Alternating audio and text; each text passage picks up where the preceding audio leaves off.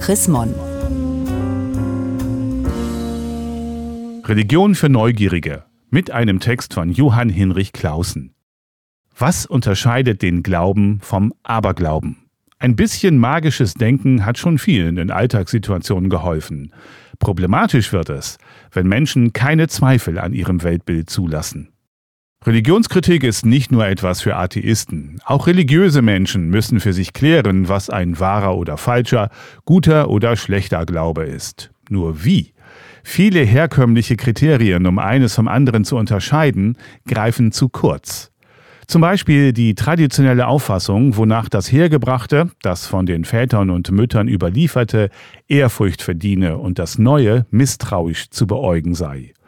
Nur das Alte als wahr gelten zu lassen, diskreditiert Innovationen. Zu den bedeutendsten Neuerungen der Religionsgeschichte gehören der jüdische, christliche und muslimische Monotheismus. Diese drei erklärten auf je ihre Weise, dass sie sich aus einer uralten Geschichte speisen, zugleich aber eine ganz neue Offenbarung Gottes empfangen haben. Jetzt soll das Neue als das Wahre verehrt werden. Doch welcher der drei Monotheismen kann der richtige sein? Darüber wird es kein objektives, von allen akzeptiertes Urteil geben. Ein anderes Problem ist, dass es neben dem großen und offiziellen Glauben immer auch kleine, amtlich nicht zertifizierte religiöse Anschauungen und Handlungen gab und gibt. Früher meinten Theologen, es sei Zauberei, wenn man mit Hilfe von mysteriösen Worten und Ritualen Gott etwas Gutes abzuringen versucht.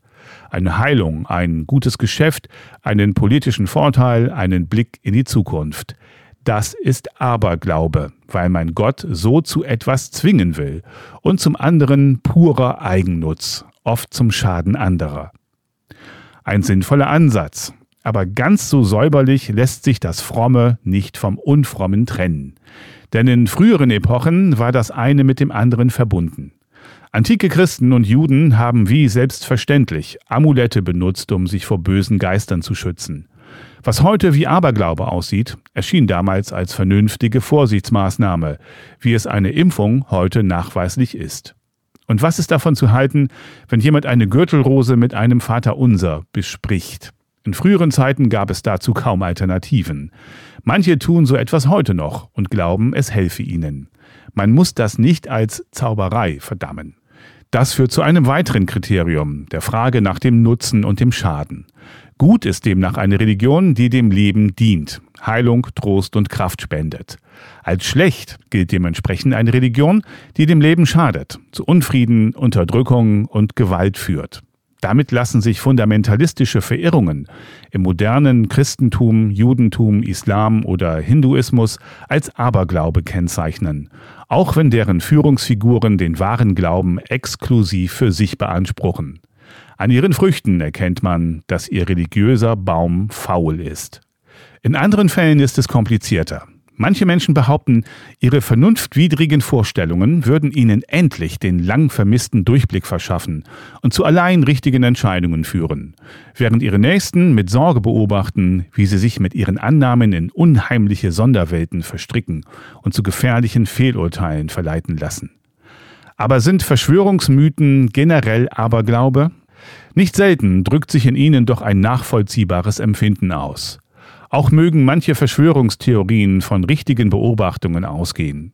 Richtig und falsch lassen sich hier nicht so einfach allgemeingültig auseinanderhalten. Manchmal halten Menschen jedoch so starr an Verschwörungsmythen fest, dass sie sich auch dann nicht von offenkundigen Widersprüchen beirren lassen, wenn sie aufgrund ihrer falschen Annahmen oder Schlussfolgerungen auf einer Intensivstation gelandet sind. Im Unterschied dazu sollte Glaube bedeuten, offen bleiben für neue Erfahrungen und Erkenntnisse, nicht selbst das letztgültige Urteil fällen wollen, sondern dies dem Leben und dem Geist Gottes überlassen.